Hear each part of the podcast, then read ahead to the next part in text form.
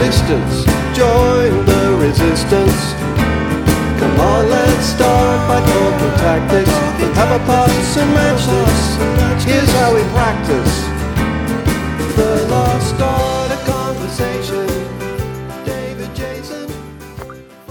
All right, hello everybody. Welcome to Pop Culture Continuum. This is John Elliott, And this is Patrick Riccardi. and we're doing this week Top 60s movies Yeah. as I Google searched. Our top 10 60s movies. We're just going to keep going backwards in time until movies didn't exist, which I think was the 50s. So this is probably our last one. 1850s. Um, yeah, we're going back to daguerreotypes.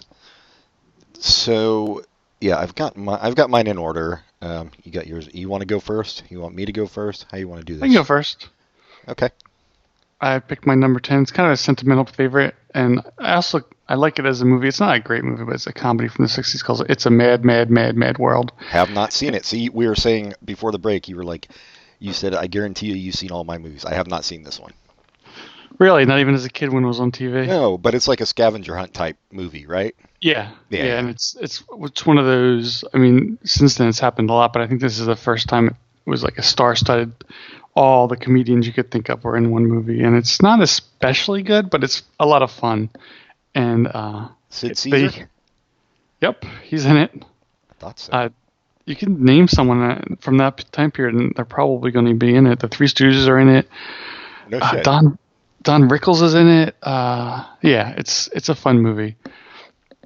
I, I another fun and it's fun that it it was kind of an epic uh, in the way it was made, and I think it's like a it depends on what print you see, but it's a long movie for a comedy. It just keeps going and going and going. But they they made it in Cinerama, so at Oh, the time it was put out, there was very few theaters you could see. See, I mean, they could probably they probably showed it everywhere, but there was very few theaters that you could see it in the the way it was made to be be shown, and uh, that's kind of fun that, that they were doing that kind of thing. And this is the one they they did it for. I, I'd be interested in in watching the Criterion Collection version of it just to see what kind of specials they have, like the special features. But I've not I've not seen that. I've I didn't watch it till I was older. It was it's the kind of movie that appeals to, to little kids. It's it's kind of silly, over the top comedy, as any kind of scavenger hunt movie would be. yeah. But I think it's a it's a step above the the normal ones, just because it's it's star studded in it. It's it was it was directed. It wasn't just you know how some movies are just they're boilerplate. This is this, it's going to be easy shots. It wasn't like that. There's some there's some cool like cine, cinematography in it. You would hope so if they shot it in Yeah. Cinerama. Yeah. yeah. And uh, Peter Falk, one of Peter Falk's first roles. Uh, um, anyway, it's a fun movie. It's worth worth watching. Oh uh, yeah, I didn't watch it as a kid, but I had a, had a friend when I was in high school who was like, it was his favorite movie ever. So I had to watch it. And, I, and at the time, I was like, I don't know why this is your favorite movie, but I think um, it's my appreciation of it of it has grown from a cynical teenager to now. It's it's a fun, good movie. So it is a basically a scavenger hunt movie. It's like a kind of chase, a race. I mean, Right. It's not there. The, the the the start of the movie, Jimmy Durante dies, and when he dies, he actually kicks a bucket, which is dumb but fun. And uh, he says, "Under the big W, you'll find the treasure." So the rest of the movie, that everyone who was witness to that goes running for the big treasure, and there's all sorts of um, stereotypical characters involved in this chase. The mother-in-law and uh, the big brute, and it's yeah, fun. so under the big W, meaning the Hollywood sign W. No, there's like a. They figure it out. There's. Okay. I, I don't even know if this is a spoiler, but there's uh, palm trees that are shaped like a W, and that's where it's where it's at. And I, I've I've seen the movie a few times, and I don't remember how it ends. Well, it is. That is uh, actually a Criterion Collection uh, release, so I bet it looks good, like the Blu-ray of it. Yeah, If you get it, um, if you if anybody wants to go uh, spend forty bucks on Pat for a Blu-ray, be his guest. Yes, send it right to me. He'll tell you how it Post ends. office box thirteen thirteen Mockingbird Lane. And you're in number ten. Well, I was going to say though, speaking of uh, Peter Falk, I did not know this until very recently. Do you know how long Columbo ran? I mean, take a guess. I'll tell you, it Uh, started in '71. What do you think the last year? It's No, I, I think you're wrong about 71. I would say 60 something when it started for No. the original movie of it. But anyway, I don't know what you're talking about. I'm talking about the TV series. No, but there was a before it became a TV series. There was a movie in the '60s, and I would say it ran, but not consecutively. But it ran until like '92. It ran until 2003. Wow, ten That years insane? off. I don't even remember that. Yeah, well, it didn't really run consecutively though. I guess mean, not. But He, still, he he was off the air for a long time, and he came back to a, separate nec- network, and it yeah, was probably after like Murder She Wrote and those kind of diagnosis murder got big, and they're like, oh, right. And he and it was still a popular show, and he was, I guess, he wanted a paycheck. Yeah. It's not. Uh, uh, '92 was a bad guess because I I, I re- actively remember watching Columbos after '92 that were new, but the new ones weren't that were, were pale in comparison. yeah, what, of what made you find that out? How, how did that pop up? Uh, I, I don't remember. Uh, I was I think we were watching Columbo, and um, I was looking something up, and I was like, "What? Holy shit!" oh, because it was. I think it was like one of the later episodes. I was like, "Wait, this isn't this dude from Melrose Place or some shit?" um, anyway, I as I always do, I'm cheating with a tie. Uh, I think I oh I have three ties on my list. Sorry. Uh, for number ten. Um, so from 1968, uh, 2001: A Space Odyssey, which we just saw, and tied with completely different uh, The Naked Kiss from 1964. So I think everybody knows at least a little bit about 2001: A Space Odyssey. It's not. It's also not like. It's pretty fucking tedious and ponderous. Like there's a lot of things where you're like, get on with it, but like just technically, it you can see why it's so amazing. Like there's no Star Wars without this, and Mhm. no any like before this, science fiction movies were cheesy crap fests basically, and this is like you could put this out today and it would look modern for the most part. But even if you put it out today, it would be kind of a snooze fest. Yeah, it's it's definitely the technical aspects that I'm I'm putting it on my list for because I think like in a way it's it was almost as big a deal as Citizen Kane in like how it totally changed the way people made movies. Um, Mhm. Like you can It's you can see looking before and after like how big this was at the time. I, I there's a, a movie critic that used to be I, I talk about all the time. He used to be on the Philadelphia overnights on Saturday nights. Mr. Movie had an encyclopedic knowledge of movies. And his review, he, anytime he, he talked about 2001, which he did not care for, but I think he, he he liked the imagery, but as a movie he didn't like. He always talked about it got a lot of praise because people went to see it when they're high, so they're able to, to survive the, the boringness and just en- en- enjoy the imagery. Yeah. Um, well, yeah, I it, that's a little That's- rough. I, I think yes. like there's Yeah. more to it than just people being high. I didn't watch I, high. I Um, agree. No, it's it's but it you have to know going in it's not going to be it the imagery is the image is awesome, but it's it's kind of a slow movie, and if you don't know that, you're going to be really unless you're you're ready for it. I think it's, it's for today's sensibilities, it's much different. Yeah, it's a slow movie also with no I mean, it's not Star Wars. Don't get me like there's no resolution. It makes no fucking sense a lot of it. Mhm. So um but the other one is The Naked Kiss by Samuel Fuller who was kind of known for pulp movies, I guess. Um and just like he was kind of like the Jim Thompson of his day where he could just like knock shit out really quick, I think. But he also like touched on a lot of things. Like he did this one sh- called Shock Corridor um, that I have to believe Dave Chappelle saw because it was like about this this um, psych ward and like there was this black dude there. Uh, I almost said inmate. I don't know what you call him. Patient there.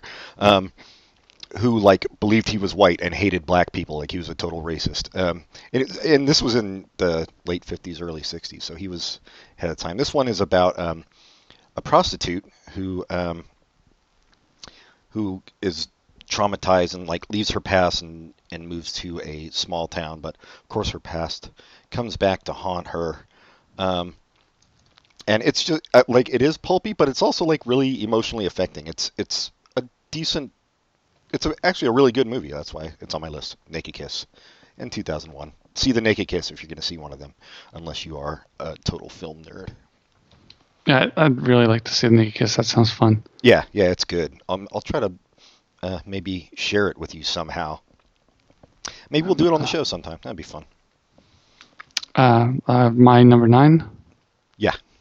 Yeah. Well, let's stick with Kubrick. And I haven't seen this since I saw it in the theater, so There's only one thing it can be. Go ahead. No, that's not true. I think there is. I mean, there's two things it can be. I think, but Yeah, I, I, I yeah, it's the thing you don't think then. Spartacus. Oh no shit! Yeah, that's a that's a fun movie. Uh, you know what I was thinking was Doctor Strangelove. Yeah. Maybe Paths of Glory. I don't know when that came out. Um. Anyway, Spartacus. Never seen it. See, there you go. I haven't seen either of yours yet. And I I think I'm I'm a fan of epics, and this is I don't know if this is the original epic, but it's early. No, it's not the original. Yeah, because like Ben. Hur and the Ten Commandments Yeah. type things were early. I and, guess. and the but- David Lean movies came before this too. But anyway, it's a fun, fun movie. I don't know. This is not. I don't have a lot to say about this because I haven't seen this in the theater, but it, it it's kind of overwhelming in a good way in the theater. Huh? Yeah, I I know. I, and I was see, I was never a fan of the epics. Um, for whatever reason, uh, mostly I didn't. I saw them as a kid, like on TV, you know, when they would play, and I was like, ah, this is not for me. Yeah, I, I'd probably I appreciate it this- more now. I had the same experience, but then in when I was in college, they started re-releasing a lot of them into theaters, and that was the way to experience them. I mean, plus you have to be older to really enjoy them. So that was a fun time to watch movies. Yeah, and I, I mean, I think I, I don't know. I, I basically know the story and the I am Spartacus. Like, I, I, I should still watch it though. I, I guess, but it's long, right? It's like Yeah, yeah, it's long. It's- it's forty-seven hours long or something. Um, And uh, interesting fact about it is that uh, Trumbo wrote the screenplay, and Kirk Douglas insisted that he be credited to break the blacklist. oh, that's awesome of, of Kirk Douglas. Yeah, yeah, he's he's seen everything I've read about him. Seems like he's a pretty cool guy. I don't, I haven't read that much, but stuff like that's pretty cool. Yeah. Ah, poor old Dalton. Um, okay. Spartacus. Yeah, not uh, not the one I was expecting. My And number- I don't think this would be considered necessary. I mean, I, I think there's a bunch of recuts. This is before Kubrick had the power to say, "Hey, I'm the director and I can do whatever the hell I want." So I think Kubrick, uh, Douglas had decisions that Kubrick didn't agree with, and I think the studio did as well. yeah, yeah. Kubrick was yeah was nothing at that point still. Um, yeah, another Criterion release actually. Uh, your So that right now, is. I, I- mean, I think right now everything we've mentioned, unless 2001 isn't everything Not- we've mentioned. yeah, everything. Wow, Other so- than 2001. That's surprising that that didn't get a Criterion release. No, because they've done a bunch of a bunch of Kubrick. I mean, they haven't done like the later stuff, The Shining and stuff. But, um, well, yeah, I think the rest of my list, except for one, is all Criterion. Uh, so my number nine is Oh Hazard Balthazar by uh, by Robert Bresson. Um, it's about a donkey, and this donkey goes through different owners. It just kind of follows this donkey through its life, and uh, it's one of the movies. Well, I I guess I mentioned it only on Facebook. I don't think I mentioned it on the podcast. That like I think is a great movie everybody should see that I will never watch again in my life because it is fucked up. Um, Like depressing. oh, it's super depressing, dude. Yeah, Uh, I don't want to say it, but I like the idea behind it. yeah. Um, but but also, I mean, I know. Also, you kind of have to see it too because it's like so well made and well done. Anyway, um, yeah, there's not a lot to say about that. It's it's in French, so I'm sure a lot of people have no interest in a depressing French movie about a donkey anyway. But that's my number nine. Um, what do you got for number eight? Number eight, uh, something I watched on TV a bunch of times, and I think I finally saw it on DVD much later. Uh, the Good, the Bad, and the Ugly. I don't really know the difference between all the spaghetti westerns, and Don't this either. it's the, the name that popped up to me, and it's really fun and enjoyable. And I like westerns more than you, so it's I don't know if that any of these are in your, on your list, but I like it. That's about all I have to say. almost on my list was the Wild Bunch, but didn't quite make it. Um, but I might have seen the Good, Bad, and the Ugly. I'm the same. Like those Sergio Leone westerns with uh, Clint Eastwood. I don't know. They all kind of blend together for me, and they're also like the shit I saw on TV as a kid. So hmm um, But they're they're I think they're legitimately well made. They're yes, I want to re- I want to give them a try. Um, they're they're good stories and they're they're well pretty pretty well uh, produced. You have that weird stuff where some of the actors didn't know English, so they have the right, they're dubbed. the, the dub the, the the bad dubbing, and that that's part of the charm, really. I don't remember the story of Good, Bad, and the Ugly that well. I, I mean, I guess I do. It's anyway. It's all the same story. Shit. Yeah, it's there's revenge. There's there's other shooters. I forget. There's uh, Lee Van Cleef and Eli Wallach, and yeah, fun well, stuff. and they they were more gritty and like morally more morally ambiguous than like the classic John Wayne westerns everybody thinks. of, I think so. Um, and on top of all that, there's the music, which is amazing. Yeah, Ennio Morricone, who did the scores for a million great movies, not just westerns. Yeah. Oh, and uh, so far I've had 63, 60, and that Good, the Bad, and the Ugly is 1966, which on my list is the latest.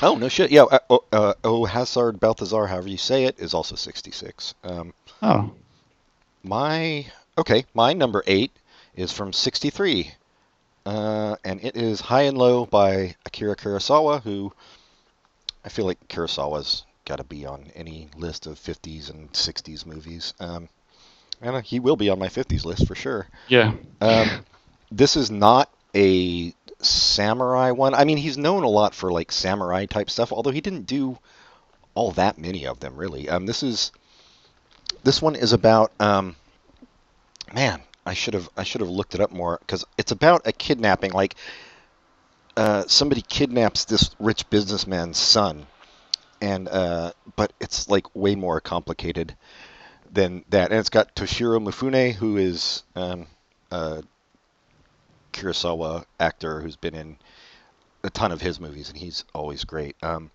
yeah, executive of a shoe company becomes a victim of extortion when oh his chauffeur's son is kidnapped and held for ransom. That's what that's what it is. So so it's like it's not even his son. So it's it becomes kind of a moral quandary, like how how far is he going to go for his chauffeur's son? And it's actually pretty long too, and it but it has like twists and turns that you don't see. Um, Kurosawa was just great, and High and Low. It's set in the present day for for the time, um, not in feudal Japan, and just great. High and Low. Got to recommend it. Uh, I think the Hidden Fortress was also in the '60s, which I haven't seen, but as That's good. you probably know, you know Star Wars based on the Hidden Fortress. So Also, uh, George Lucas offered both Obi Wan and the Darth Vader role to Toshiro Mifune. oh no shit.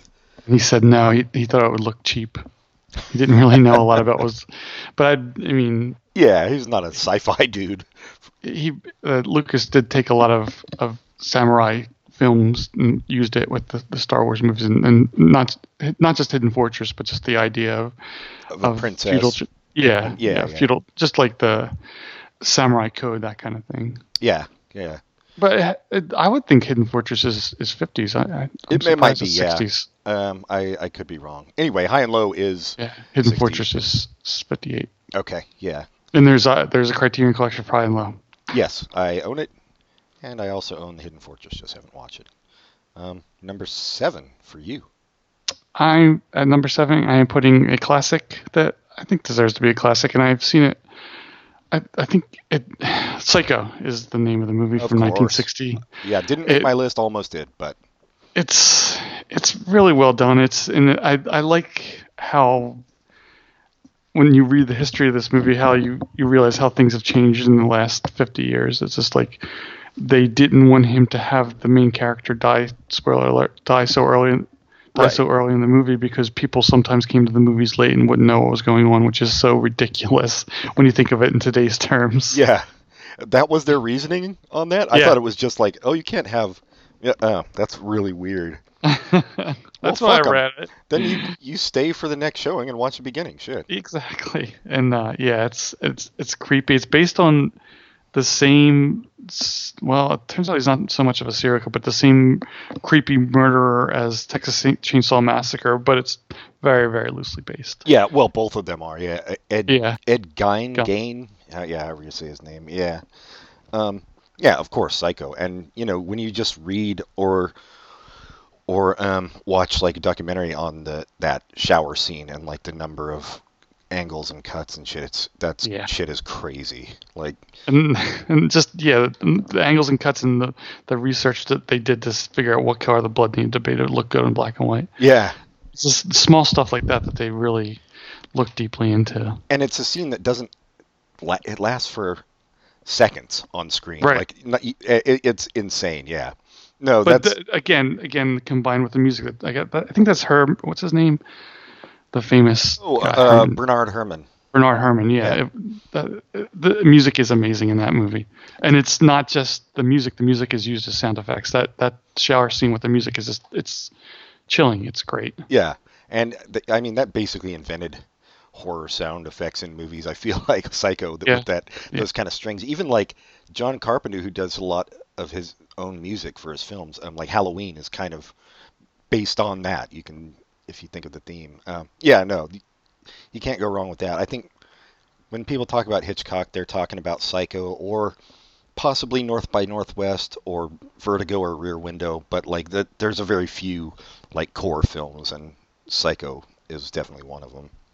Which is too bad because I think some of the ones that aren't mentioned are actually better.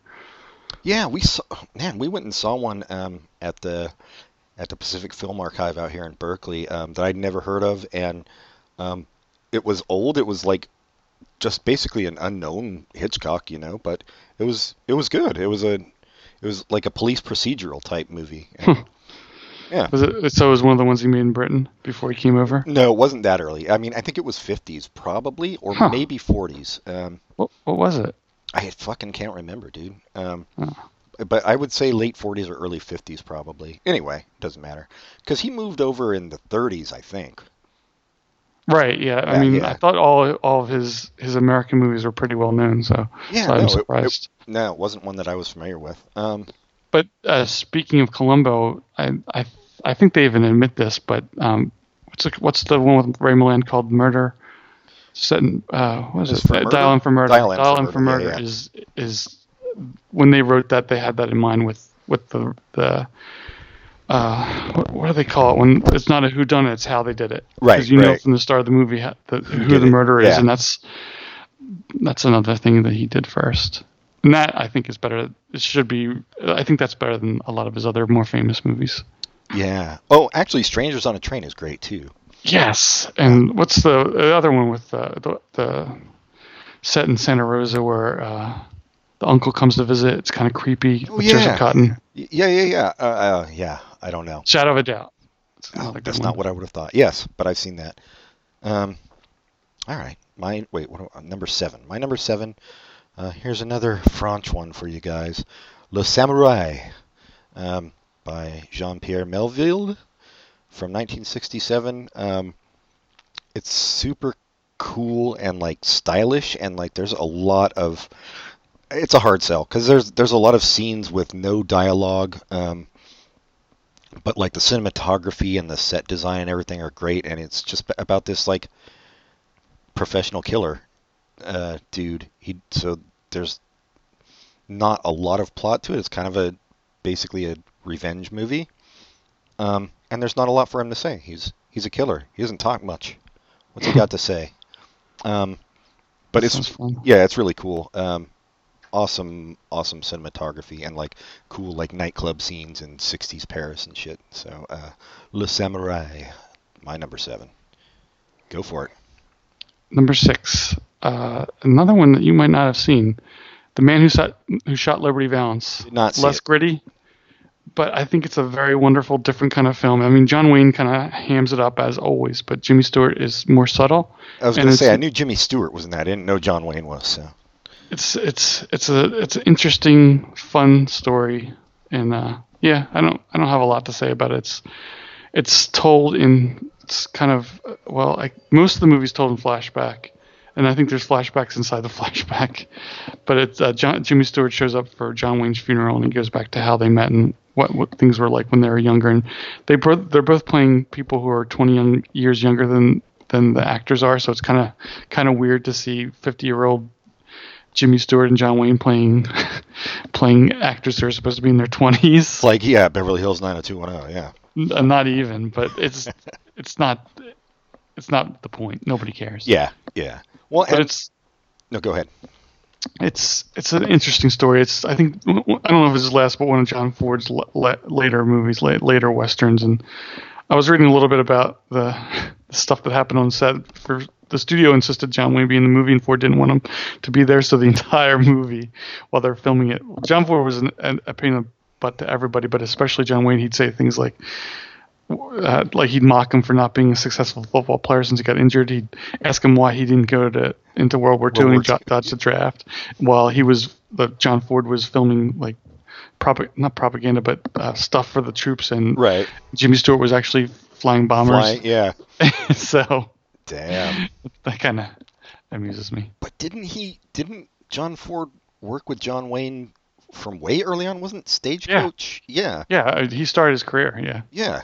Oh, that's really weird. Well, Well, I think it's just like he didn't have that in mind, and they forced it on him. So he, instead of, he was kind of stuck having to have him in the movie. So he's. being I, mean, a I dick. think he. Yeah, I think he still liked the guy. Yeah.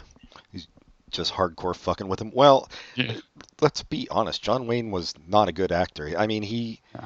he was Well, he did I what think- he did, but I, th- I think that's what's good about John Ford. I think he realized what he had with John Wayne, and and when when John Wayne was in a John Ford movie, he seemed like a good actor. yeah, But yeah. figured out he wasn't when he was in a non John Ford movie. Um, all right, the man who shot Liberty Valance. I I should see if it's streaming. I know I should watch some of these old. I mean, because I do like the Japanese samurai movies, and it's basically the same thing, westerns and samurai movies. Um, And the good westerns, and this is not one of the of John Ford's best westerns because he was forced to shoot in black and white for budgetary reasons, and westerns weren't as popular as they used to be before the '60s.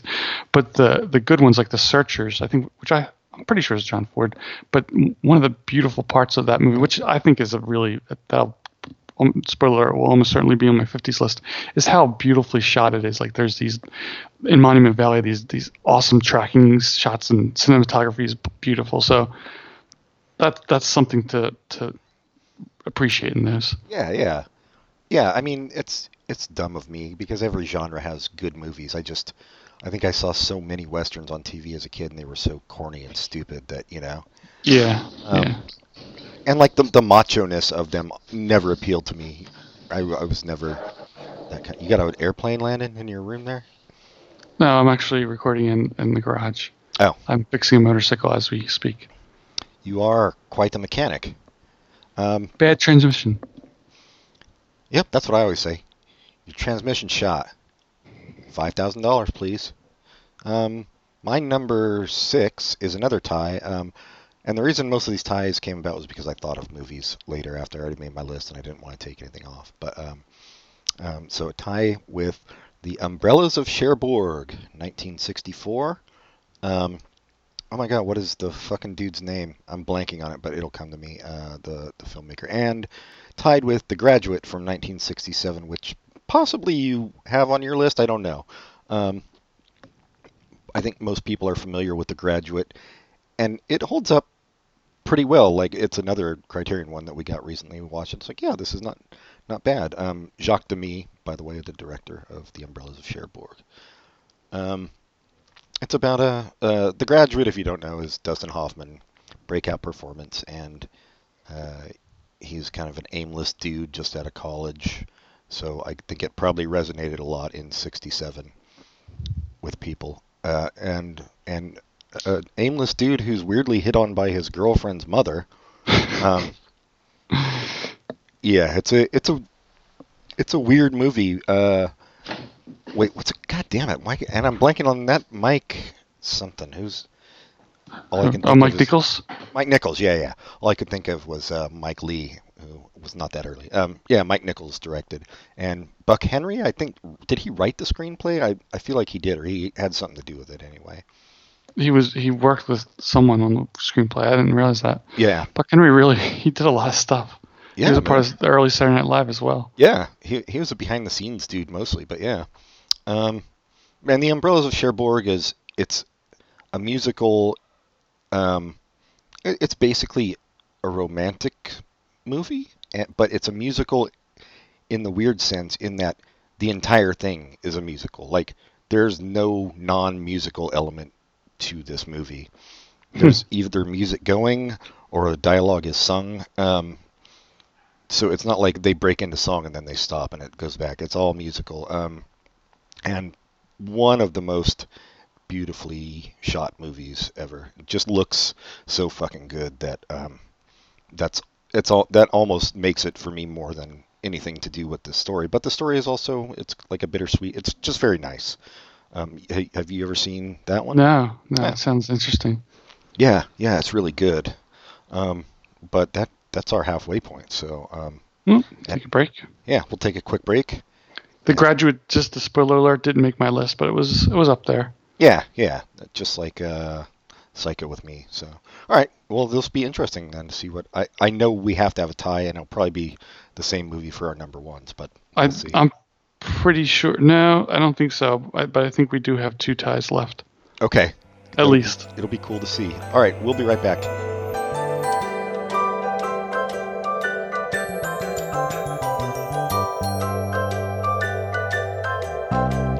We had a comrade, a brave comrade. He could talk for whole days. But then he tried to be a hero. Tried talking about Shamiro to commuters wearing earphones. He almost died for conversation. Hallucinations, good vibrations. Van Dyke Parks, Greyhound racing, steeple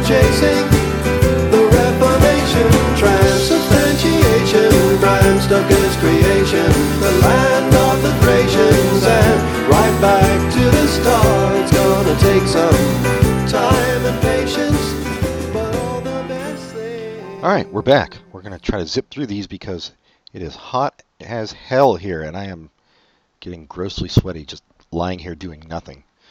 Like You're turning inside- everyone on. I know. Well, this should turn them on even more. It's like living inside someone's butthole. Um, what you now got? I'm hot. Lawrence So- of Arabia, number five. Never seen it. That that was one of the ones we talked about off air. Yeah, it's like one of the classics of all time. I've never seen it. I actually this is not my favorite choice for David Lean, but the my first choice, which is Bridge Bridge on the River Kwai, didn't come out in the '60s. So I was gonna say David Lean. This was like his last big epic, wasn't it? was it? I, I, I don't know. I didn't Maybe realize that. I, I I could be wrong. I mean, he was around for a long ass time. I just assumed. Mm-hmm. But this was, is this is legitimately, aside from weird casting, it's it's an awesome movie. Yeah, my mom would always uh, cite this as her favorite movie, um, and weirdly, I just never saw it. Sorry, mom. It's about a white man saving uh, differently covered colored savages, right? That's the basic gist of it. You see why And Alec like it. Guinness plays one of the savages. Oh, does it? Does Alec Guinness play um, a Middle Eastern dude? Yeah, yeah. God, It's the '60s. I, I, it's not like the shit doesn't happen now, so Yeah. So I can't really take a moral high ground on it. But yeah, no, I I have to see this. I know, but it's another one that's like long as shit, right? Oh yeah, yeah. I think David Lean didn't have any movies less than three hours. Yeah, I I feel like it's one that I would want to see in like 70 millimeter though. Like if they did it in a, you know what I mean? I don't know if it would Yeah. work on the TV as well, but I'm sure it would with our modern day huge TVs, but I, it is worth an experience going to see it at the theater. I can't remember where I saw it, but I definitely saw it in the theater, and it was a long, a long haul, but it was fun.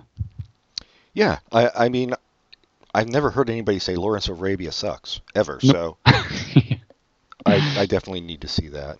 Um, yeah, and love Alec Guinness too. Um, Peter O'Toole. and Peter O'Toole, yeah, that's he's He's had a he's- really interesting career, yeah. this is. I don't know if he had a movie before this, but it definitely was his breakthrough. Yeah, yeah. And then all through the 70s, he was like a dude who was in interesting shit. So, Mhm. yeah, I got to see it. Um, wait, what year was Lawrence of Arabia? Do you have Uh. I wrote that down. Uh, 62. Yeah, Man Who Shot Liberty Valance was also 62, and the movie that coming next in my list is also 62. Oh, yeah, you got you got the earlies covered. Well, well, Yeah. one of one of your 62s is going to be the same as Yep. as one of mine. Um, as my number one, I'll go ahead and say it because if you're going to do it first, I'm sure. Um, my number five is from 1968. It's a little movie called Night of the Living Dead. Uh, George Romero started the whole zombie craze. Maybe you've heard of it. Nope. Yeah. Well, it's worth seeing. Um, shot on a minuscule budget, and it is like I don't know what happened with it, why it's public domain. Um, like he didn't have the rights to it. I guess he That's gave them up to the distributor or something. I don't know the story behind it. Yeah, it's super weird. So, um, you know, they'll always show it on Halloween and stuff and um, every channel because nobody has to pay for it. But uh, but it's really well made for and and like brutal and depressing for a horror like different from 60s horror movies you would think of um, aside from maybe psycho. But this this was even more like kind of a political statement in a way. Hmm um, I don't know if I've ever seen it. no shit Yeah, I'm actually I know I never seen it because it's black and white. I mean, I'm not saying I don't watch black and white movies. I I was just thinking I have seen a, a George Romero movie that had zombies, but it was one. I think there's one in the mall, right? That's the one I saw.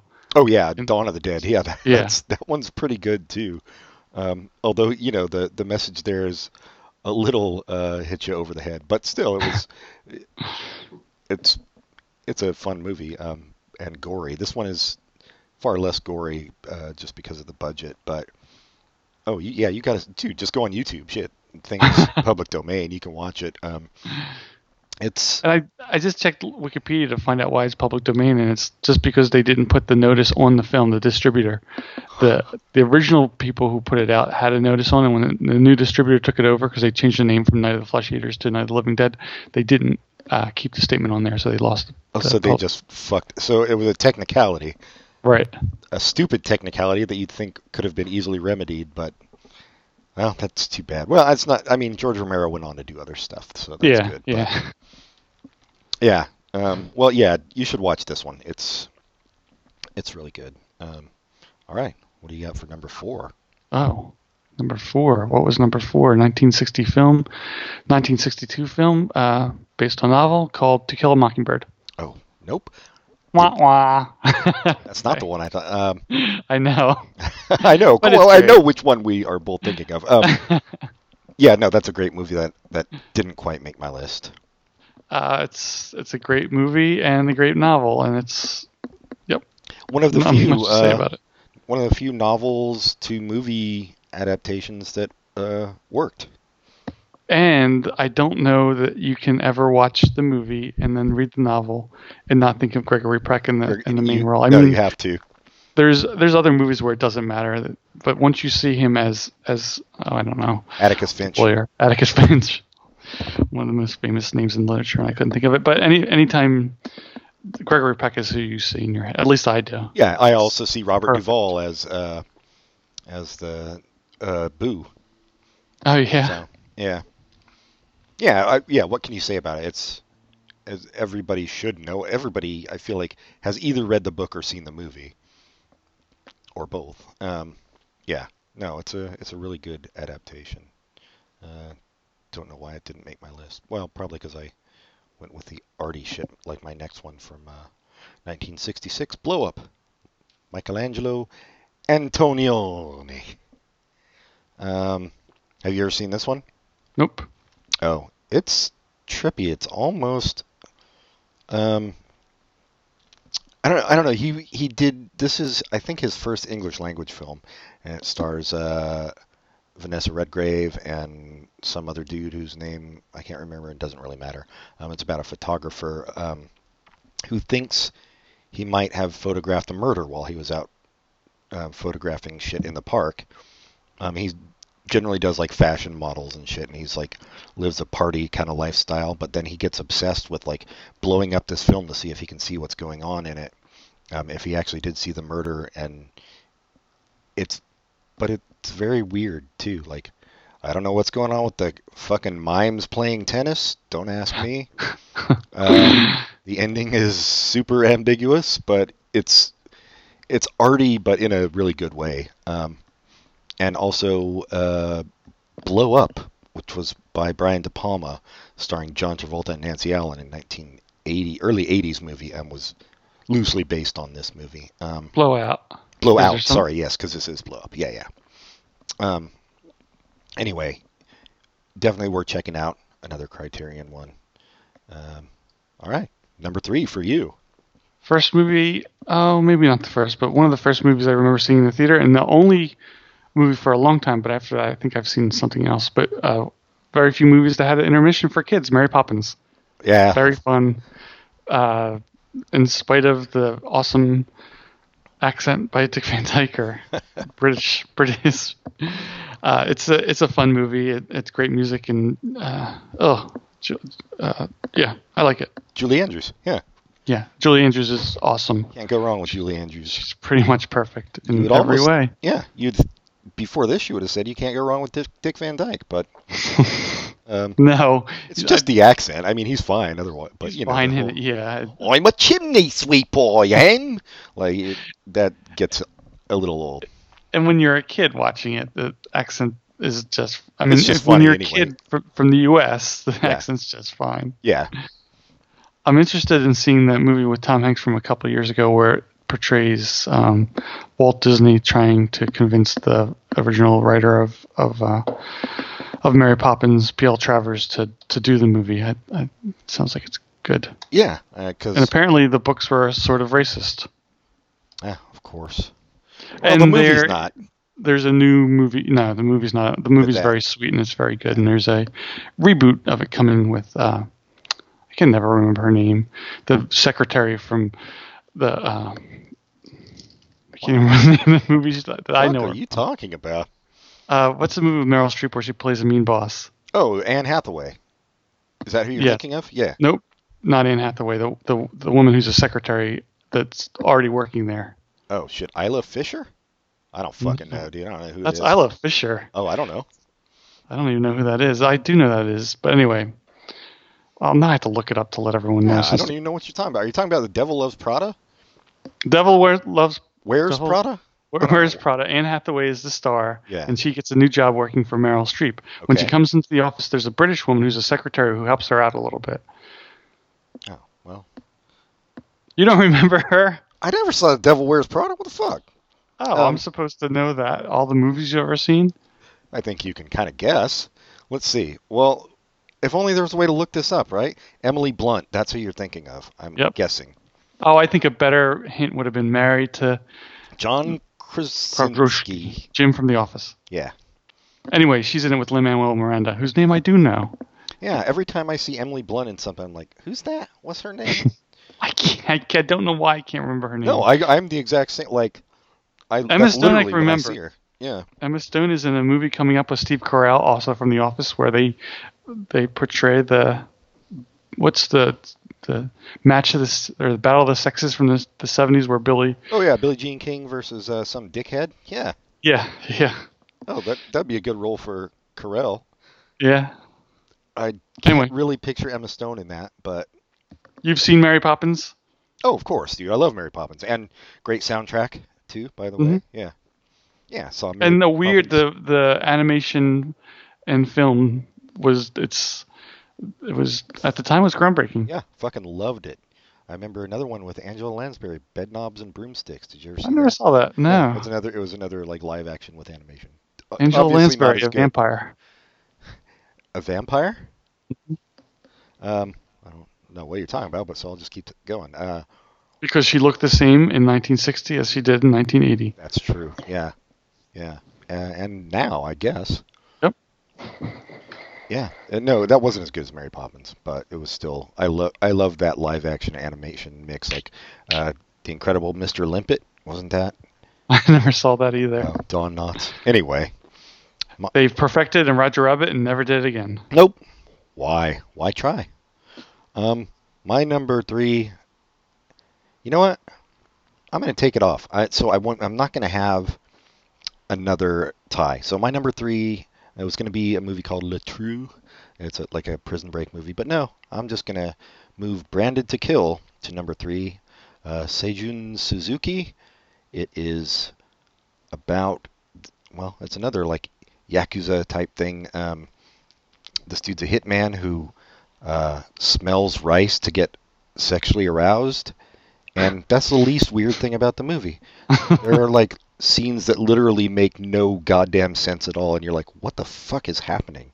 But it's like so stylish and like it was for Nikkatsu Studios, I believe. Like it was a they were a Japanese studio from like the 50s and 60s, and they just like they wanted directors who would just churn out shit really quick, you know, for you know quick hits for them, and so they would do like these yakuza, yakuza like crime movies because they're like these are cheap, you know, they're easy, and this dude like went so off the fucking rails with the shit that they were like, "You're fired, dude. You're not. You're never working for us again."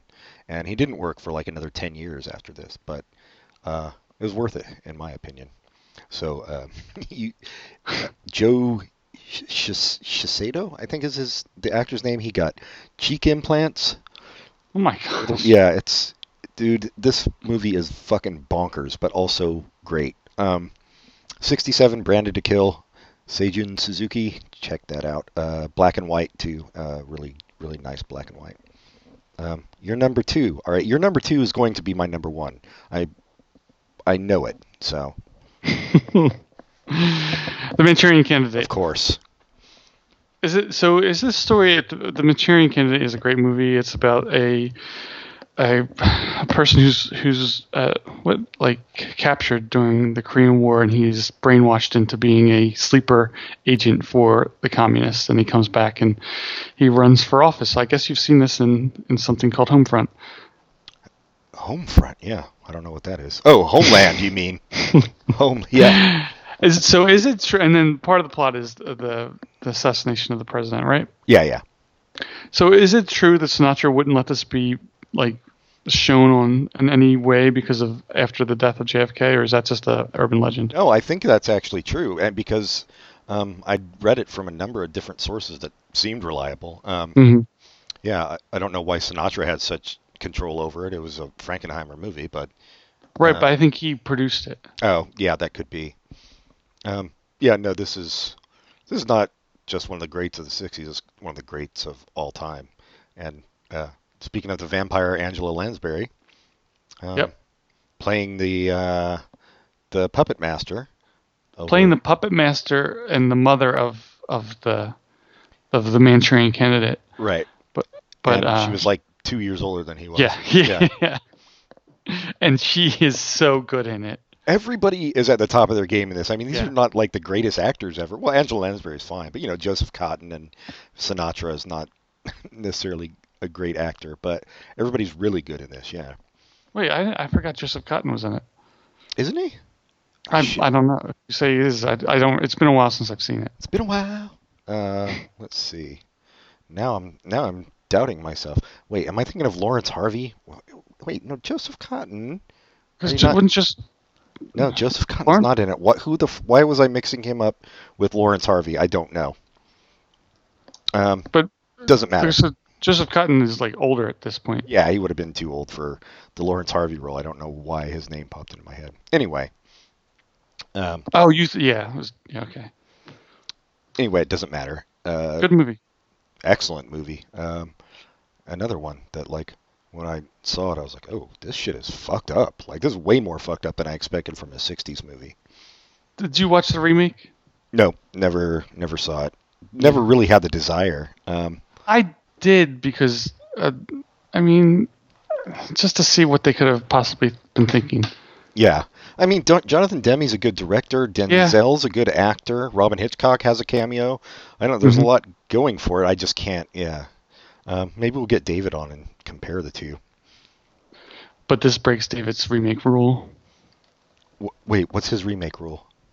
Don't remake good movies. Remake oh, mediocre movies yes. like Ocean's Eleven. Yes, for sure. Um, no, yeah, there's no way that the remake can be anywhere near as good. I don't think anybody thinks it is. But uh, speaking of 60, our 60s list, I think the worst remake, well, not the worst, but Psycho was a bad remake. It was a weird re- remake. It was unnecessary remake, and the one thing they added was just weird. I it was also one I had no desire. Like I was like, I saw it in the theater. I don't. I, but it had good people around it. I, I just thought if yeah. they're doing it, they must know what they're doing. It's Van Sant. I mean, a shot for shot remake, but mm-hmm. yeah, no. I Vince Vaughn had to be miscast. I, am sure he did a fine job, but Anthony Perkins is just so fucking creepy, and Vince Vaughn yeah. doesn't possess that, you know. Um, yeah, Manchurian Candidate. It, well, well, I guess we'll talk about it more in a second. My number two is Playtime by Jacques Tati. Have you seen this? No, it's this is also something we've talked about. I should watch. Yeah, also one I think they occasionally do 70 millimeter revival Prince, um, which I think would be the way to see it. Um, almost no dialogue in this either, and you would I think you'd be surprised how much I like it just because um, it's kind of slapstick. It's a lot of physical comedy, but just like genius physical comedy and like physical comedy bits that go on for 40 minutes where you're just like it's a continuous scene and shot and you're like how the fuck do you choreograph something like this like it's amazing and this guy bankrupted himself and I believe the film studio with this movie because he built an entire city for it Wow. and yeah, I think it's still there on the outskirts of Paris. Um, maybe it's actually maybe it's not anymore. I know there he'd wanted it to be used by like other filmmakers and stuff to use it for their movies, but uh, I don't think that ever happened or not much. Anyway, um, it's it's like you watch it and you're like, this is why film exists for something like this. This there, it couldn't be done in any, any other medium. Nothing else could do it as well, and it's yeah, it's like a serious work of comedic genius. Um, like the, the way some people feel about Charlie Chaplin, I think, is how I see this movie. Playtime, everybody should see. Um, it's just like a bunch of goofy set pieces, really. It's like this guy bumbling through a city during one 24-hour period. It's Um, really long, right? it's it's fairly long. It, it might be Yeah. three hours, um, but it's it's worth it. And there's a Criterion collection edition. Yeah. Indeed, but I I really want to see it on the big screen. So anyway, yeah, that's my number two. Uh, your number one. Now I'm intrigued because I kind of don't know what it's going to be. Um, what did you call Playtime? A serious comedic. What was your word? I don't fucking know. I, I understand. I just said it, but come on. anyway, this is a serious, the best set. Well, not the best, but great satire. So now, do you know Doctor Strangelove? Oh, so I you did have Doctor and Love the Strangelove. Bomb. Okay. Yeah. I didn't know you were going to double up. You usually don't like to double up on directors, but Uh, I think some directors deserve to double up. yeah, This is such a great piece of satire. It's so funny on its own, even if you're not thinking of the satire, and it has lines that last forever. I mean, I I can imagine if I went to Giphy and looked up um, the water. fighting in the war room. What? No, well, that would be there too, but the precious bodily fluids would also be there. it's just such a funny line. It's a it's a funny movie, and it's it's Peter Sellers, where he's reined in, and he, but he's still hilarious. It's like it's not like uh, the the later Pink Panther movies Panther where movies, yeah. He's just like kind of dumb. He's still funny, but he's kind of dumb funny. This is just smart funny. It's really good and really, it's excellent. It's it, yeah, it's really a very good movie. And being Kubrick, it's also really well made. Yes, yeah, Um, and it's And it's and he never did a movie like this before or since. I mean, he, you consider him a pretty serious dude, and Right. it is a serious film in a way. But I, I mean, the the subjects that it's it's talking about are serious, but it's a comedy just- for sure. It's yeah, I I think that's like kind of his thing, right? He would just not, he didn't really repeat movies. Oh yeah, he did. He worked in all kinds of genres. Yeah. hmm Um, yeah. Oh yeah. Well, good. I'm glad you had that on there because it was almost on mine as well. I I tried not to repeat on this one. I went with 2001, but I do think uh, Doctor Strangelove is the better movie, just as entertainment for sure. Maybe I should go back and replace Spartacus with Breakfast at Tiffany's since I didn't put that in there. I love that movie, but it's so hard to watch because of yeah, I, I, I just, I mean that that makes it so rough for me that it's, Yeah. I didn't even consider it. Yeah, I I mean I had trouble thinking of '60s movies. I had because I hadn't watched as many. Like your list is filled with movies that sound awesome, but I've never seen. So I I yeah I guess after you do your number one, we can talk about what was outside. Yeah, well, my number one, as I mentioned, uh, is the Manchurian Candidate. Uh, what? Yeah, I know it's shocking. Jan- oh, Janet Leigh, we also didn't mention, who Mhm. they have a great like meet cute scene on the train. Um, yeah, oh my God, what a great movie. Um, but yeah, there's not anything else to say. We already mentioned it. But from '62, um, Sinatra does great work for once in his career as an actor. uh, yeah, everybody watch The Manchurian Candidate.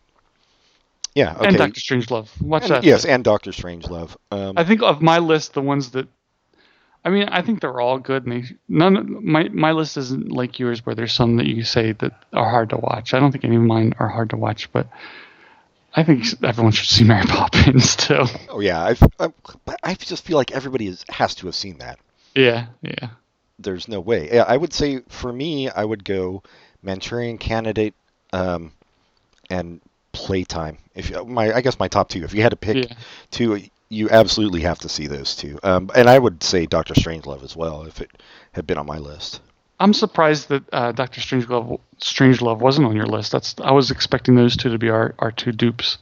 Yeah, well, the only reason, like I said, I Oh. did the 2001, Right, um, right. which I knew you wouldn't pick. Like it's it's a, a rough choice, but um, Mhm. yeah, that's why it wasn't on my list. Otherwise, it would have been for sure. I could have even done a tie, but you know. Anyway, So I, as far as things go, I had kind of had a tie with Midnight Cowboy and The Graduate, which I think they're both good movies, but I don't think they're as good as they used to be. yeah, I don't think they've like, held up at quite that well. like I said, The Graduate holds up um, to the extent that you can you can watch it and like it doesn't feel like super dated and corny, but it's yeah, it's it, shit has progressed so much from there that it's it's doesn't hold up in that way.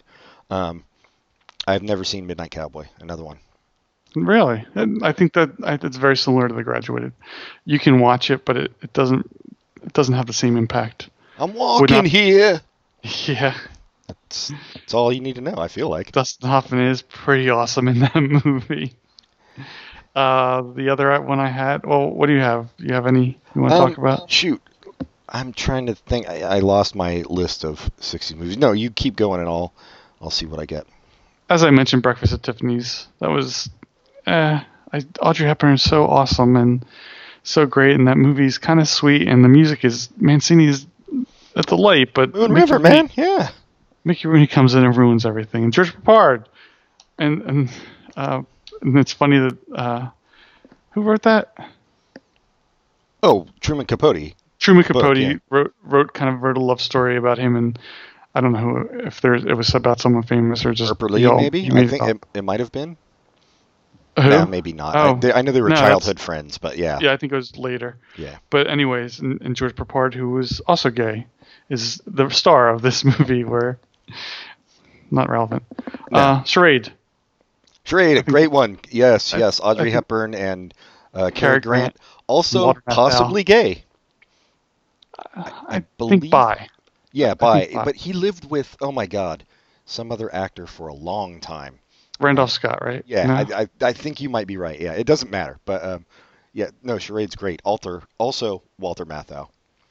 yeah. Yeah. Yeah, and that's one of those movies that's just it, it has twists and turns that make sense and are fun as you're watching. Like, what what's going on? Great That's. And I- cinematography as well. Um, and I think it's underrated. I don't think a lot of people have heard of it. It's one of those movies I'd say you should give that. I, I don't know. It, it, it doesn't seem like it seems like the kind of movie someone watches like I can't believe I've never seen this before.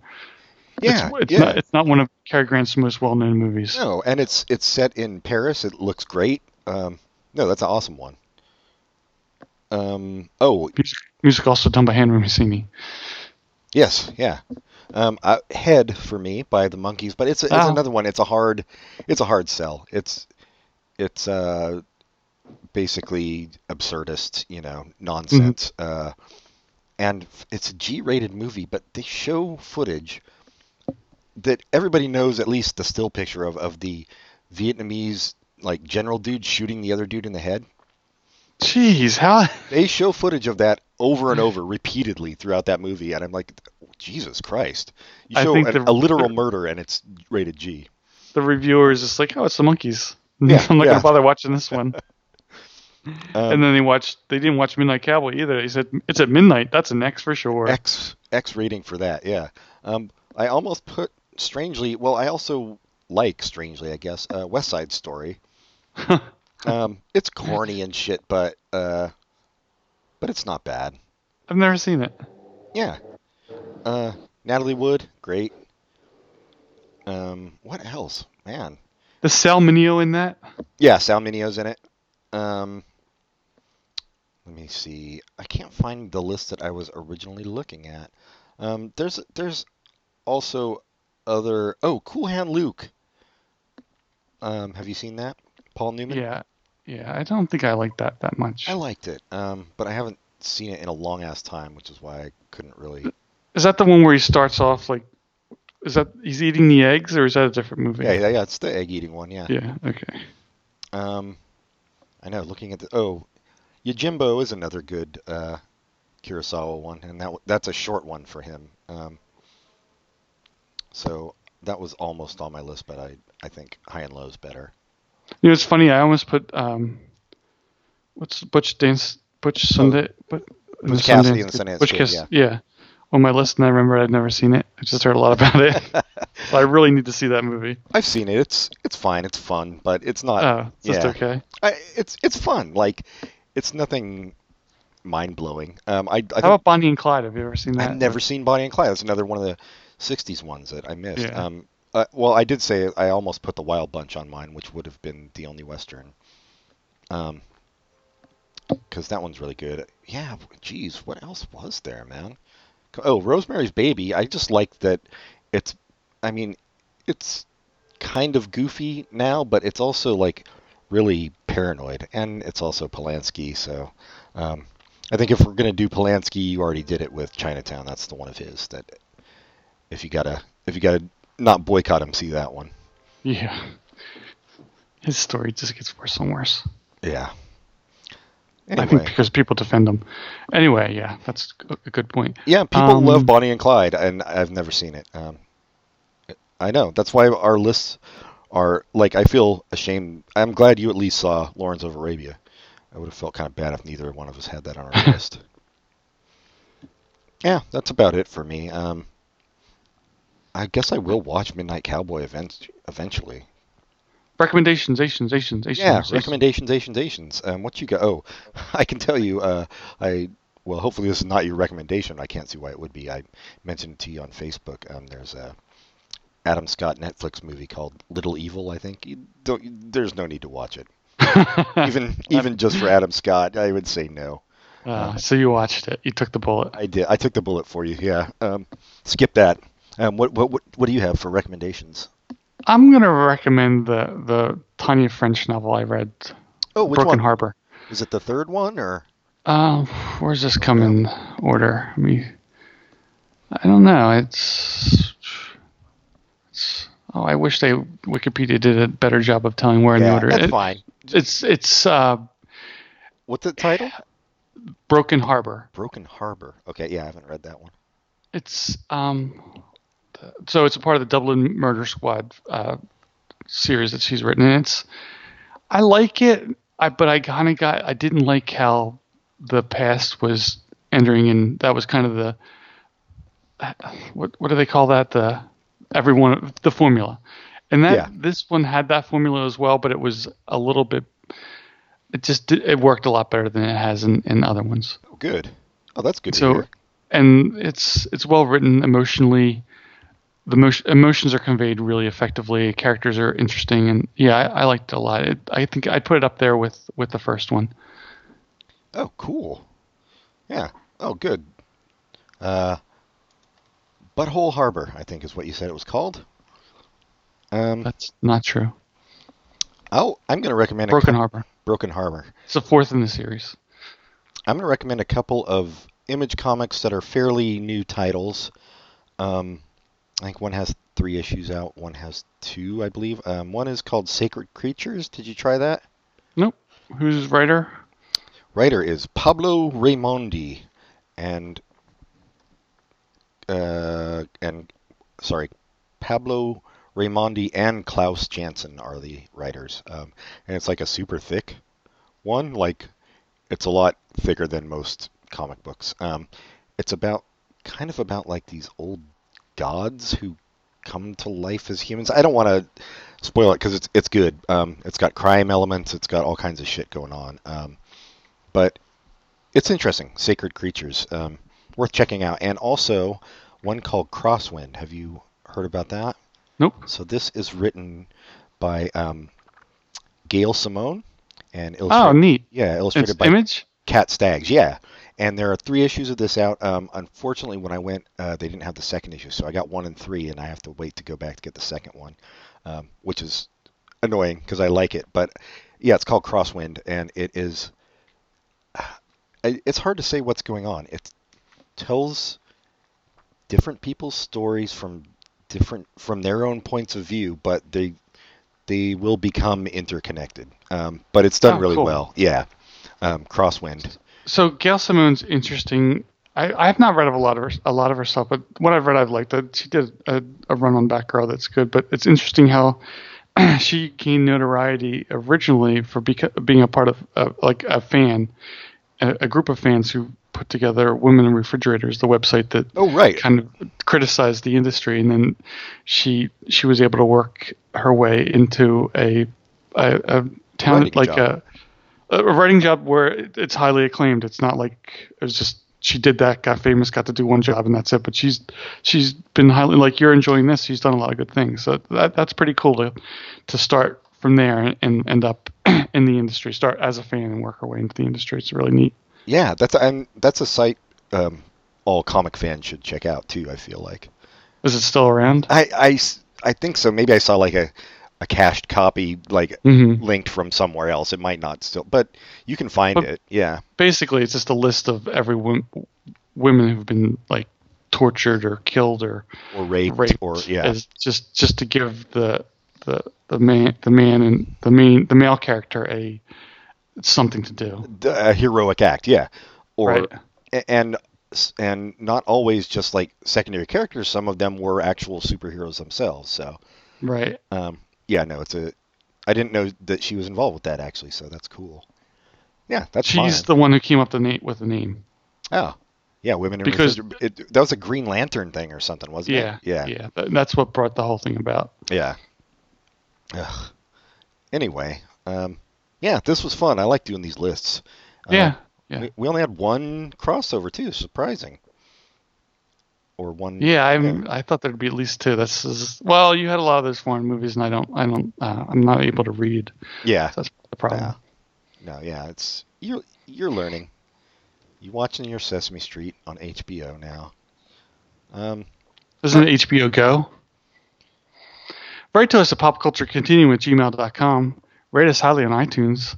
If you'd like to add us as a friend on Facebook, that would be good. Also, if you really want to help us, tell your friends to listen. do it. And before I forget, um, I can't really remember, but I'm almost positive when we did our list of the best 70s movies, I left one off. I'm going to retroactively add it. Uh, the In-Laws. How could I not have the In-Laws on my best 70s movies list? If I didn't. I don't know. I'm not going to go back I- and listen. I, But- I think I have it written down. Let me let me just look at it. Yeah. Yeah, this should be fun, uh, podcasting. Why? Oh, I'm going to say what their your list is, so people will hear. They, I know they can't see through my eyes yet. It's coming. Ugh. Uh, you have the Godfather, Texas. No, no in-laws. Yep. So the in-laws going to be tied with something on there. I'll have to find it. Anyway, um, yeah, that was it. I'm going to go uh, take a shower and then get out and be sweaty and take another shower. So until next time, goodbye, everybody. Goodbye.